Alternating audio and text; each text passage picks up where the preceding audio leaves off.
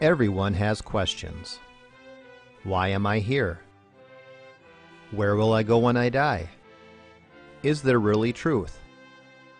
But not everyone has biblical answers. Welcome to the Pastor Study, a ministry of pastorstudy.org. Join us now as we study the Bible to draw closer to our Lord and Savior Jesus Christ. Here is Pastor Tom Brock.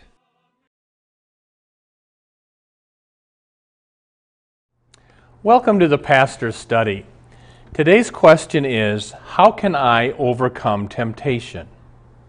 Temptation comes from one of three places the world, our flesh, or the devil. Our flesh is that evil human nature that we inherited from Adam and Eve. My flesh hates God. My flesh wants to be God. In fact, the famous preacher Charles Spurgeon said, quote, Beware of no man more than yourself. We carry our worst enemy with us. So the question now is how can I fight the world, my flesh, and the devil so that I overcome temptation? What we're going to do in this half hour, let's see how Jesus fought the devil, fought temptation, and that'll teach us how to do the same. Would you take out your Bible, turn in the New Testament to the book of Matthew, chapter 4 where Jesus is tempted by the devil. Let's pray first.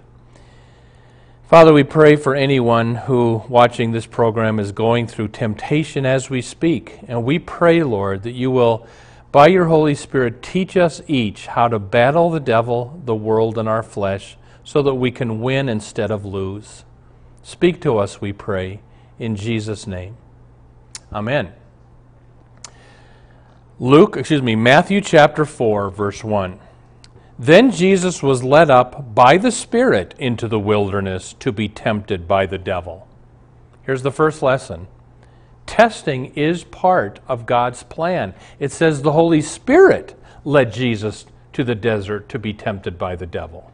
And that sounds kind of strange because James chapter 1 says, Let no one say when he is tempted, I am being tempted by God, for God cannot be tempted with evil, and he himself tempts no one. But each one is tempted when he is lured and enticed by his own desire. So God doesn't tempt anybody. But here it says the Spirit led Jesus into the wilderness to be tempted by the devil. So what's going on here? Well, I think the way we handle this is to say it this way God indeed tests, but he doesn't tempt. The tempter in this story is not going to be God, it's going to be the devil. But the Holy Spirit allowed this temptation because God still tests us. For instance, Genesis 22, 2000 BC, it says, God tested Abraham and said, Abraham, take your son, your only son Isaac, and offer him as a sacrifice. And boy, did Abraham go through a test at that point. So God doesn't tempt us, but he does test us. So we should regularly pray the Lord's Prayer lead me not into temptation, but still you got to know that there are seasons where, for God's purposes, he tests us.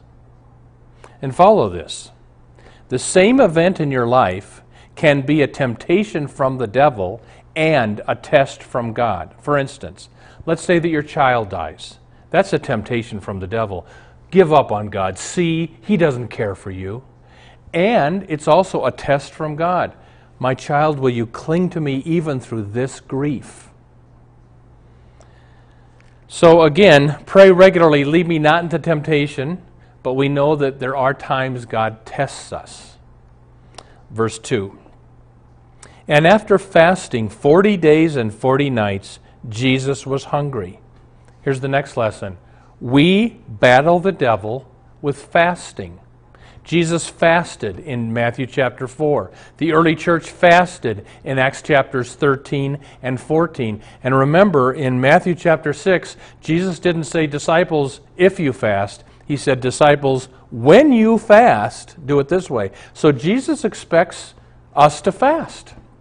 So let me ask the question Christian, when is the last time you fasted?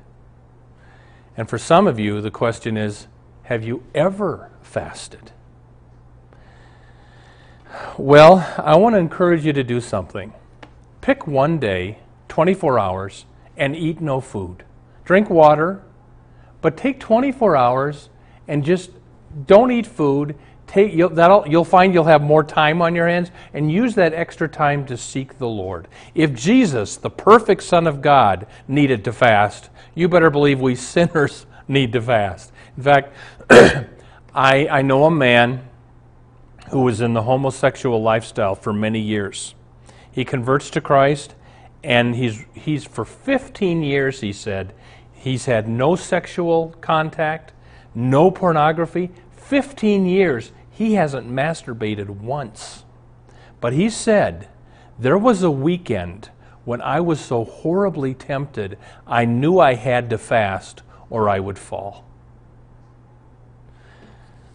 I have another friend who told me that he fasts one day a week.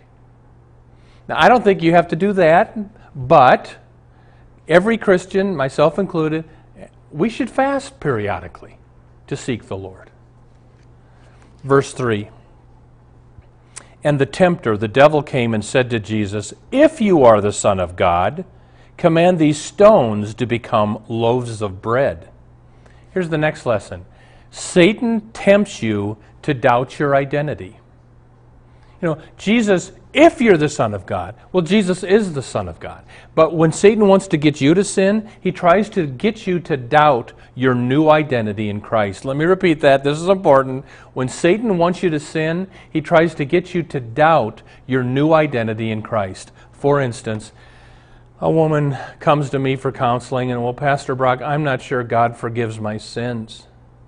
And I said, You've got to stand on the fact that you are a redeemed child of God, forgiven through the blood of Christ, washed through the Lord Jesus. And I said, If you doubt God forgives your sins, it's kind of over.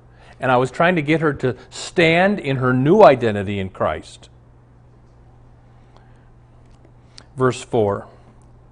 But Jesus answered the devil, It is written, and now Jesus is quoting Old Testament scripture, quote, Man shall not live by bread alone, but by every word that comes from the mouth of God.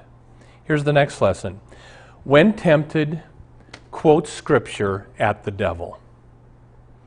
It is said, I believe, that Martin Luther, when he got tempted, he'd sing a hymn at the devil or he'd quote a Bible verse at the devil. And, you know, let me say every Christian has their weak spots.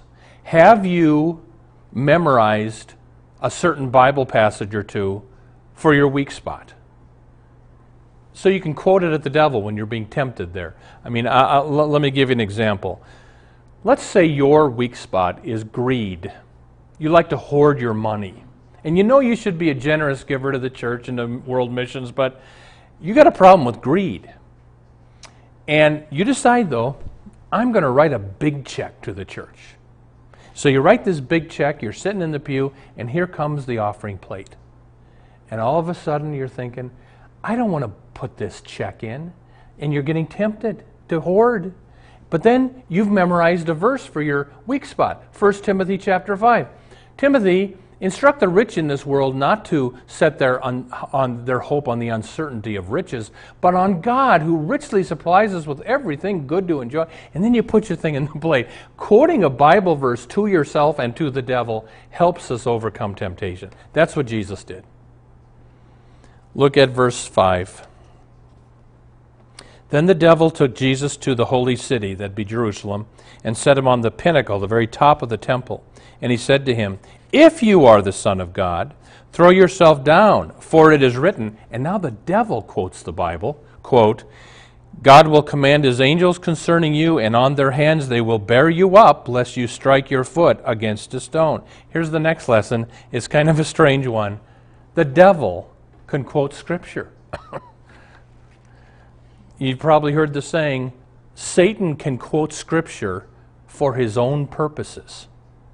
Um, I like the saying, Jehovah's Witnesses, they can quote the scriptures backwards and forwards, mostly backwards. And just because a Mormon or a Jehovah's Witness on your doorstep can quote the Bible does not mean they are from God. Satan likes to quote scripture because it confuses people. I am a Lutheran pastor. I have been dealing this week with a very liberal Lutheran pastor who is pro abortion rights. He thinks that the unborn child is not really a human being, so abortion is okay. So I quoted to him Psalm 139, where the unborn child is created by God in the womb. And I quote, and to see this guy, this Lutheran pastor, try to quote scripture in favor of abortion, wow, the tap dancing and gymnastics he goes through to try to get verses to say stuff that they do not say. So beware, Satan can quote scripture for his own purposes. Let's look at verse 7. Jesus said to the devil, Again it is written, Jesus quotes the Old Testament, You shall not put the Lord your God to the test. Here's the next lesson don't test God. Well, Pastor, every time I'm alone with my girlfriend on the couch in her living room and her parents are out of the house, we end up doing things we shouldn't. Well, get out of there. what are you doing alone on the couch when her parents are gone? Flee. Get out of there. Or, well, you know, now that I'm a born again Christian, I can go to that bar where I used to get drunk, but now I have strength in Christ and I, I won't get, get drunk again, so I can go to that bar. Well, part of being a new creature in Christ is that you run from people and things that used to get you to stumble. I mean, in, in 2 Timothy chapter 2, Paul does not say to young Timothy, Timothy, stand firm against sexual temptation. You know what Paul says to Timothy? Flee youthful lusts. Get out of there. There's a proverb in Proverbs 22 that says, The wise man sees danger and hides himself. The simple or stupid go on and pay the price. So, in, in other words, everybody, we all got weak spots. Guard your weak spot. Don't test God in that area. I, I will tell you, a lot of you are watching this program on cable TV.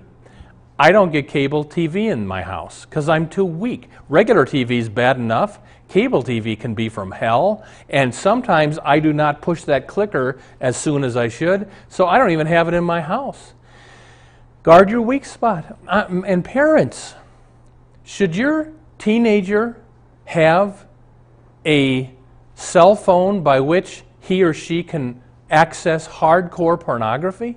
I have a friend who caught his, discovered his seven year old daughter had watched three hours of hardcore pornography. And he said, I don't think she's perverted or anything, she's just curious. Listen, everybody, guard your weak spot and guard your children. Look at verse 9. And the devil said to Jesus, at all these kingdoms he shows, All these I will give you, all the kingdoms of the world, if you will fall down and worship me. Here's the next lesson. When you are tempted, see if you can spot the lie. Now look at Matthew chapter 4, verse 9, and answer this question Where's the lie in verse 9? The lie is this Satan doesn't own the world. Who owns the world?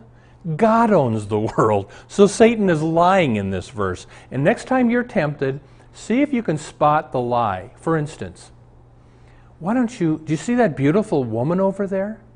Why don't you have sex with her? It'd be so pleasurable. And if you do it, then here's what happens you might get a disease, you might destroy your marriage, and your wife divorces you, and what Satan makes look pretty can kill you. He always lies. Jesus called the devil the father of lies. I read of this, this is strange, but there is a farm boy who has a very strange hobby. He can take manure and make sculptures out of it. And he took, a, he took manure, made it in the form of an apple, painted it red, and it looked just like an apple but don't you bite into that apple. My point is this Satan can take something really ugly and make it look beautiful. Next time you're tempted, slow down and see if you can spot the lie. Look at verse 9 again. The devil says, All these kingdoms I will give you if you will fall down and worship me. Here's the next lesson Satan wants you to worship him. Satan hates it when you go to church and worship God because Satan wants you to worship him. And I've had parents tell me that the roughest hour of the week is the hour before church trying to get their kids ready for church, and all you know what breaks loose. I think that's because Satan doesn't want you in church worshiping God. I can remember when I was little, mom had to sit in between my brother and I to get us not to fight in church. And I remember the, the last fist fight I had with my brother. I was 20, he was 19, and it was on our way to church. Poor mom. my point is this Would you give Satan a cardiac arrest this week? Go to church. Verse 10 Then Jesus said to the devil, Begone, Satan, for it is written, and Jesus quotes the Old Testament, quote, You shall worship the Lord your God, and him only shall you serve. Then the devil left Jesus, and behold, angels came and were ministering to Jesus. Here's the last lesson it's okay to pray for angels. Angels came and ministered to Jesus after this horrible temptation he went through. And you know what? You can do that too. You can pray for angels. It says in Hebrews chapter 1 angels are ministering spirits sent out to help those of us who are going to obtain salvation. Now, let me make this clear. You don't pray to angels, but you can pray for angels. New Age people tend to sometimes mix Christianity with paganism and they, they have their own angel spirit guide that they pray to. No. Um, in, the, in the Bible, you don't pray to angels, you don't pray to saints. In the Bible, you only pray to God, but you can pray to God for angels. I will tell you, years ago when I was in seminary, weird things were happening to me at night. I was getting attacked by this very supernatural, weird presence, and it happened so much. I went to a Christian exorcist. There was a Christian pastor, and he prayed over me. He cast things out of and away from me. And then he said to me, Before you go to bed at night, pray for God to send his angels to watch over you through the night. And I want to tell you, every night now before I go to bed, I pray, God, surround and fill me with the Holy Spirit and send your angels to protect and watch over me. And that crud never happens anymore. It's okay to pray for angels. One last thing I want to share with you about overcoming temptation. I shared this years ago on this show, but let me just share this again. Back, way back when, when I was being horribly tempted, I think it was in those seminary days, I can't remember for sure. I had a dream one night, and the dream was I was being chased by this ugly little animal. It was a little animal, but it barked real loud. And so I'm scared to death, and this thing is chasing me. I, I run up into a tree, and the thing is at the bottom of the tree going, ar, ar, ar, ar, ar. I'm shaking up in the tree. And I'm thinking to myself, I'm never getting down from here because that thing won't leave. And a Christian comes along points his finger at the animal and says, In the name of Jesus, go. And the thing went, ar, ar, ar, and ran away. I came down to the tree and I said to the Christian, But what if it comes back?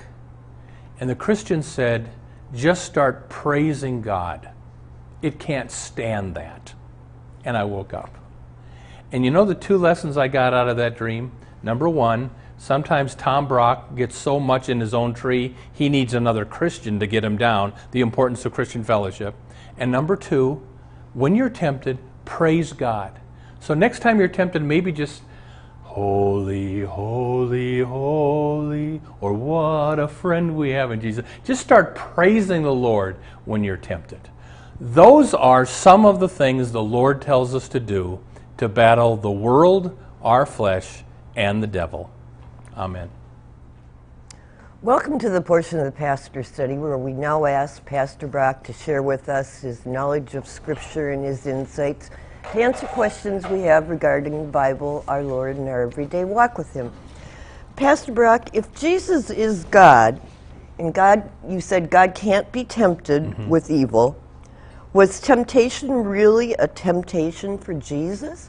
That's the hard question. If, if Jesus is God, which He is, was this really a temptation in the wilderness by the devil? Because there's no way the devil was going to win.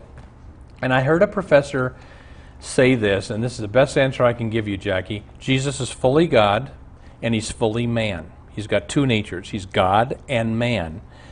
And the professor said he's the temptable, non temptable one. Because in his human nature, he could be tempted. In his God nature, he could not be tempted. So, was the temptation in the wilderness really a temptation? Well, the answer is yes, in his human nature, but not in his God nature. And some of this is, is a mystery and beyond our not- knowledge, but that's my best answer, Jackie. Well, it, it's hard to understand because you think that, you know, God can't be tempted. Right. Yeah. But you're saying Jesus can and his Jesus human and God. nature could be tempted, his divine nature couldn't. Okay. So I don't, yeah, some of this is a little beyond us, yeah. All right, you talked about fasting. Mm-hmm. How how should a Christian fast? For how long Uh-huh. Yeah. or what's the Well, you know, there's no, I don't want to do any legalism on this. Jesus never says fast one day a week. In fact, his enemies, the Pharisees, fasted three days a week. So you can do a lot of fasting and still be an enemy of God. but, but again, Jesus didn't say, if you fast, disciples. He said, when you fast, do it this way. And so he expects fasting. It's up to you when you do it, how often, for how long. I'll, I'll give you a good thought take a day now and then, 24 hours, don't eat food, and just drink water. And fa- unless you, unless there's some doctor reason you have to eat food, go then do it. But most of us can most of us can go for five days without uh, food, not with wa- without water, but without food. So Jackie, it, it just kind of pray about it, but do it. We all need to fast, and I, I confess I haven't fasted uh, like I should, but there you go. Yeah. Okay, could you give us some scriptures that we could memorize that to fight temptation? Um, you know, are there some good ones that if Yeah. we ha- have the knowledge of those and memorize them Yeah. that we can bring up? I'll just throw out what I use. I can do all things through Christ who strengthens me. like or um, 1 Corinthians 10. Let no one say when he is tempted, I am being tempted by God. For God cannot be tempted with evil. Actually, that's James chapter 1. Uh, th- you can use that one. Let me do the 1 Corinthians 10. No temptation has overtaken you but such as is common to man. God is faithful, who will not allow you to be tempted beyond what you can endure, but with the temptation will provide the way of escape. You know, sometimes temptation can get overwhelming when you think you've got to give into it. That verse says there's always an exit. Uh, and one last thing you pray on the armor. You know, the old stand up, stand up for Jesus, put on the gospel armor, each piece put on with prayer. Ephesians chapter 6, Paul says, gird your loins with truth, put on the breastplate of righteousness, shod your feet with the prayer. So I pray that on uh, regularly. I pray the armor on in Ephesians 6. So, Pastor Tom, if a person does give in to temptation and sin, what should they do? Yeah. We won't be perfect till we're in heaven. So you can fight temptation, and we all need to fight temptation. But if you fall, 1 John 1 9, if we confess our sins, God is faithful and just to forgive us our sins and to cleanse us from all unrighteousness. Why do people find it so hard to say that? To, to confess their sins, you mean? To say, repeat that phrase. Okay.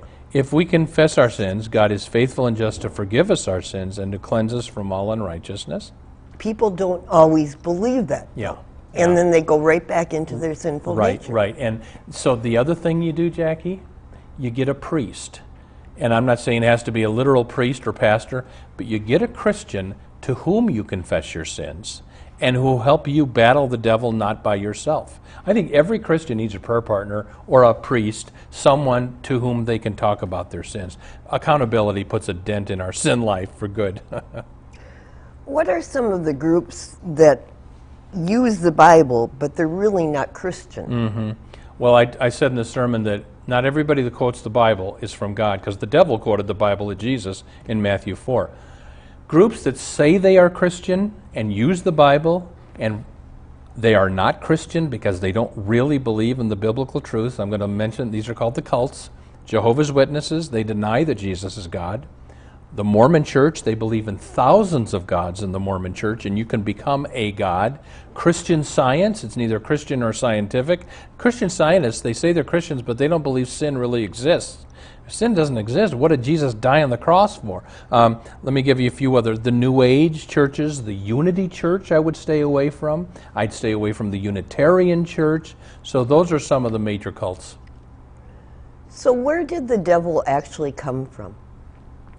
The first thing we learn about the devil, he shows up as a snake in the garden.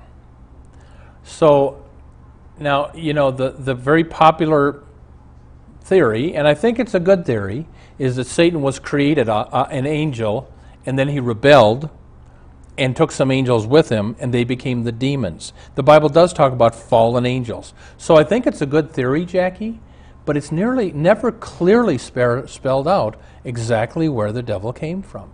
So we just, you know, he, the devil is not eternal, only God's eternal.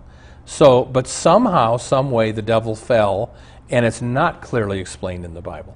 Some people take passages about the king of Tyre in the Old Testament, but they're not talking about the devil there. They're talking about the king of Tyre. So, you know, I think it's hard for a Christian though to accept the fact that if God created everything, why would He create a devil. Yeah, yeah.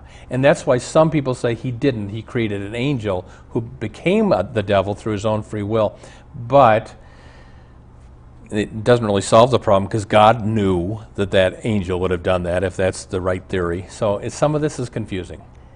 Pastor Tom, we've only got less than a minute left, okay. and I was thinking that maybe you should tell people what's happening here. We yep. just started a new channel we that have. we're on, and well, everybody, when we get more money, we add more channels. And God bless a 103-year-old woman that left us money in her will. That's why some of you are seeing us that never used to see us, because when we get more money, we, we just add channels. So uh, I want to thank those of you that, that pray for us, that give. In a minute, you'll see the address if you want to give at our website or just send in uh, the, uh, to the address that's going to be there. But uh, we, we praise God we're still on the air nationally now because it's a lot of money, and I didn't know that we'd still be here six years after we started the national ministry. But thanks to you who pray. Please do pray for us, and see you next time at the Pastor's Study.